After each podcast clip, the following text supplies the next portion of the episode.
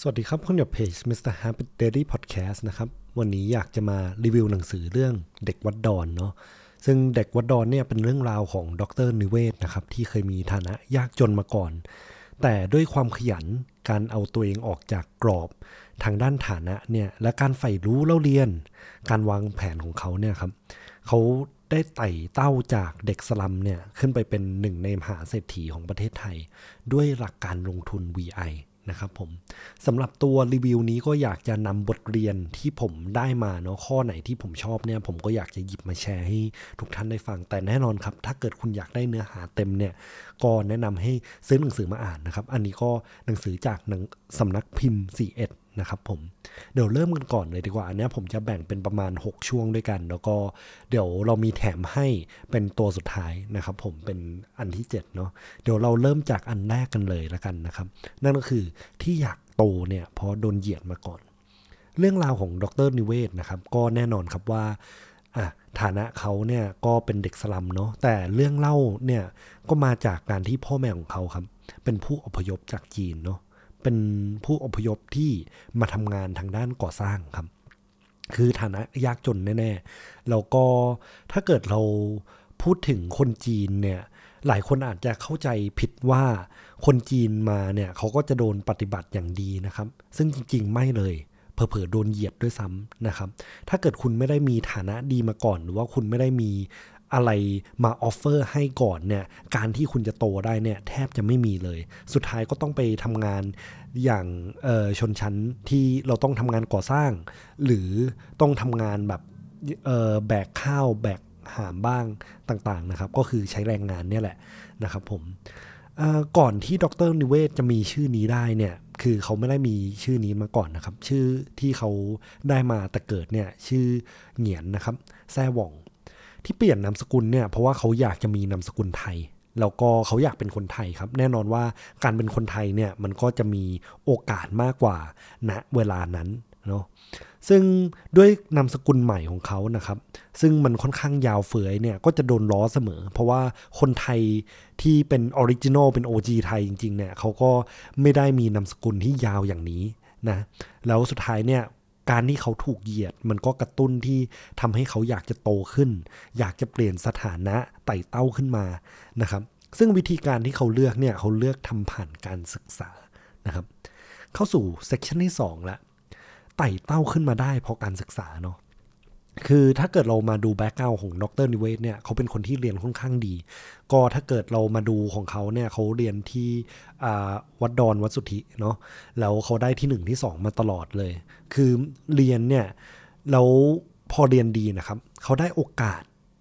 ได้ไปเรียนกับคนที่มีฐานะสูงหรือเขาพูดว่าอิลิทเนี่ยคือได้เรียนที่เตรียมอุดม หลังจากเตรียมอุดมเสร็จปั๊บเขาไปต่อที่วิศวะจุฬา นะครับ ซึ่งการศึกษาที่ดีเนี่ยก็นำพาเขาไปสู่สังคมที่ดี และมันก็ได้รับโอกาส ได้รับโอกาสทางด้านการงาน ได้รับโอกาสทางด้านการศึกษานะครับ ซึ่งแน่นอนว่าการที่เขาเรียนดีได้เนี่ยมันเป็นผลพลอยได้จากการที่เขามีความขยันนะครับ ความขยันที่ได้มาจากพ่อแม่เนาะแต่ด้วยตัวดรนิเวศเองนะครับเขาก็เป็นคนที่ใฝ่รู้มาแต่แรกอยู่แล้ว เขาคอยหาความรู้เข้าตัวเองเสมอ เป็นคนที่ เออ ก็ค่อนข้างหาความรู้เข้าตัวเองตลอด ไม่ว่าจะเป็นการอ่านหนังสือหรือเรื่องการขยันเรียนก็ตามนะครับ แต่โอกาสที่ดีที่สุดของดรนิเวศที่เขาได้รับมาเนี่ยคือช่วงที่เขาได้ไปเรียนต่อที่อเมริกานะครับ ตรงที่อเมริกาของเขาเนี่ยเขาได้ทั้งเจอคู่ชีวิต เจอโลกภายนอก แล้วก็ได้เจอแนวคิดเรื่อง value investing นะครับ ซึ่งณเวลานั้นเนี่ยสมัยที่ประเทศไทยเขายังไม่รู้ด้วยซ้ำครับว่า VI เนี่ยมันคืออะไรนะครับ สิ่งนี้เขาเรียกว่าเมล็ดพันธุ์ทางปัญญานะครับ ก็คือว่าเขาสามารถนำมันมาาพัฒนาต่อได้ เขาได้เรียนรู้เรื่องราวเบื้องหลังวิธีคิดนะครับ ซึ่งตัวนี้เนี่ยแหละเป็นจุดที่สำคัญมาก แล้วก็ทำให้เขาสามารถต่อยอดมาถึงปัจจุบันนี้ได้นะครับ ข้อที่ 3 จุดด้อยกว่าก็มีเยอะ แต่ถ้าได้เตรียมตัวเมื่อไหร่เขาชนะแน่ๆนะครับ ซึ่งในชีวิตของดรนิเวศเนี่ยคือเขาก็เป็นคนที่ต้องยอมรับครับว่าด้วยฐานะของเขาด้วยรูปร่างหน้าตาของเขาเนี่ยก็จะด้อยกว่าคนอื่นเสมอเนาะแล้วก็เขาบอกว่าปกติแล้วเนี่ยจะเป็นคนที่อยู่เบื้องหลังก่อน คือเขาเป็นคนที่พูดไม่เก่งแล้วก็เวลาที่เขาเรียนอยู่ที่มหาลัยนะครับ มันก็จะมีการโต้วาทีใช่ไหมคือเขาก็จะไม่ได้เป็นคนไปโต้เอง เขาจะเป็นคนที่คอยวางแผน คอยวาง strategy ให้ทางทีมนะครับ ซึ่งณวันที่เขาเข้ามาช่วยทางด้านการวางแผนเนี่ย คือคณะของเขาก็ได้ชนะตัวโตวาทีเสมอนะครับผม แต่อย่างไรก็ตามเนี่ย บางทีดรนิเวศเองเขาก็กระโดดเข้ามาในสนามเองด้วยเช่นกัน ซึ่งการที่เขากระโดดมาเนี่ยเขาเลือกนะครับเขาเลือกว่าเขาจะลงไปในสนามเกมไหนเนาะแล้วก็หลังจากนั้นเนี่ยคือนอกจากเลือกแล้วเขาเตรียมตัวดีด้วย ซึ่งตัวเนี้ยนะครับเป็นหนึ่งในจุดที่ทำให้เขาประสบความสำเร็จมาก ๆ เพราะอะไร เพราะว่าเขาอ่านเกมออก เขาเลือกเข้าเกมที่เขาไม่มีวันแพ้ นะครับ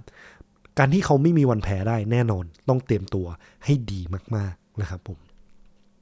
ข้อที่ 4 ด้วยกัน อันนี้จะเป็นมุมมองแก้วสามประการนะครับ ซึ่งตัวเนี้ยรู้สึกว่าจะมีใน YouTube เหมือนกันนะ อันเนี้ยแก้วสามประการของเขาอะ่ะเขาพูดถึงตัวเงินต้นผลตอบแทนที่ได้รับจากการลงทุนแล้วก็ระยะเวลานะครับ แบ่งเป็น 3 ตัวนี้ เงินต้นนะครับอย่างแรกเลย คือเราจะได้รับ 2 วิธีนะ เราได้รับจากอะพ่อแม่ ก็คือว่าถ้าเกิดมาในครอบครัวที่ดีหน่อยก็ถือว่าได้โอกาสตัวแก้วเนี่ยมันก็จะส่องประกายเป็นพิเศษนะ แต่ว่าเราก็สามารถที่จะสร้างเงินต้นให้ตัวเองได้เหมือนกัน นั่นก็คือการทำงานหาไรายได้ และเก็บออมสะสมมาเรื่อยๆนะครับ ตัวเนี้ยก็ทำให้เขาเนี่ยสามารถที่จะทำให้ ตัวแก้วของเขาอะส่องประกายได้ถึงแม้ว่าเกิดมาในครอบครัวที่มีฐานะยากจนนะครับ อย่างที่2เนี่ยแก้วอย่างที่ 2 คือผลตอบแทนที่ได้หลังจากการลงทุนนะครับ ซึ่งดรนิเวศเองเนี่ยเขาเชื่อในทาง value investing value investing เนี่ยถ้าเกิดอธิบายแบบคร่าวๆนะครับ มันก็คือการเลือกลงทุนในหุ้นที่ดีในราคาที่เหมาะสม ซึ่งถ้าเกิดเรามาดูช่วงวิกฤตต้มยำกุ้งของเขาเนี่ย คือ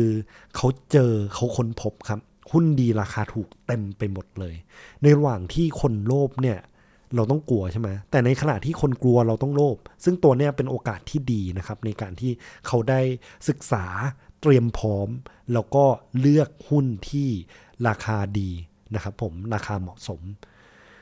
ทั้งนี้เนี่ยขอเตือนไว้ก่อนนะครับ คือเมื่อกี้พูดไปว่า ในระหว่างที่คนโลภเราต้องกลัว แต่ขณะที่คนกลัวเราต้องโลภเนี่ย อันนี้ควรศึกษาก่อนนะครับว่าเราจะลงทุนเรื่องอะไร อันนี้ผมรู้สึกว่าเป็น principle ที่ดีมากก็คือ ไม่ว่าเราจะทำอะไรก็ตาม ลองทำอย่างดรนิเวศครับ เราต้องคิดวิเคราะห์ เราต้องเตรียมตัวให้ดีก่อน ก่อนที่เราจะกระโดดเข้าไปในสนามใดสนามหนึ่งนะครับอย่างที่3เนี่ยตัวแก้วประกันอย่างที่ 3 คือระยะเวลานะครับ ยิ่งมีเวลาเยอะยิ่งมีโอกาส ที่เราจะได้เห็นผลตอบแทนการลงทุนของเรา สมมุติว่าถ้าเราเริ่มต้นเร็วเนี่ยมันก็จะมีโอกาสที่เราได้ศึกษาเนาะเราก็เราก็สามารถเห็นผลพลอยของการลงทุนเราได้ ในเคสของดรเวทเองเนี่ยคือเขาลงทุนในช่วงอายุประมาณ 40 นะครับ ซึ่งอันเนี้ยก็เปรียบเทียบกับตัวผมเองละกัน คือถ้าเกิดผมเริ่มลงทุนตอนเนี้ยก็ถือว่าเร็วกว่าดรนิเวศประมาณ 20 กว่าปีเลยทีเดียวนะครับ นับจากวันที่เขาเริ่มต้นลงทุนเนาะแต่ในขณะเดียวกันเนี่ยคือดรนิเวศเองเขายังลงทุนอยู่นะ แล้วแน่นอนครับเขาพยายามที่จะยืดระยะเวลาของเขา ยืดตัวแก้วประกันที่ 3 ของเขายังไง เขาดูแลสุขภาพครับ ตั้งแต่การไปวิ่งการควบคุมอาหารบ้างนะครับ แล้วก็แน่นอนการตรวจสุขภาพด้วยเหมือนกันนะครับผม ซึ่งอะแก้วสามประการเนี่ย หนึ่งคือเงินต้นเนาะผลตอบแทนที่ได้จากการลงทุนแล้วก็ระยะเวลานะครับ เรามาสู่ topic ที่ 5 กันเลยดีกว่า ก็คือเป็นเศรษฐีแต่ใช้ชีวิตแบบงกงกเพราะความสุขเนี่ยไม่ได้อยู่ที่การใช้เงินนะครับ ถ้าเกิดเรามาสังเกตไลฟ์สไตล์ของดร.นิเวศน์เองเนี่ย เราจะเห็นว่าเขาก็ค่อนข้างเป็นคนที่ติดดินระดับหนึ่ง คือไม่ใช้จ่ายอย่างฟุ่มเฟือยเลย บ้านเนี่ยเขาก็อยู่ในบ้านหลังเดิมนะครับ ก็ไม่ได้ใหญ่โตมากมาย รถที่ขับเนี่ยก็ไม่ได้ขับรถหรูนะครับ ซึ่งเขาเล่าว่าเนี่ยการใช้ชีวิตของเขาอะหนึ่งเลยก็คือเขาไม่จำเป็นต้องใช้จ่ายอย่างฟุ่มเฟือยเนาะเขาไม่ได้ต้องใช้จ่ายเพื่ออวดสถานะของตัวเอง มันไม่มีเหมือนพลายมันไม่มีศักดิ์ศรีหรือตัว image ที่เขาพยายามจะคีบไว้นะครับ คือเขาก็เป็นคนแบบนี้อยู่แล้วตั้งแต่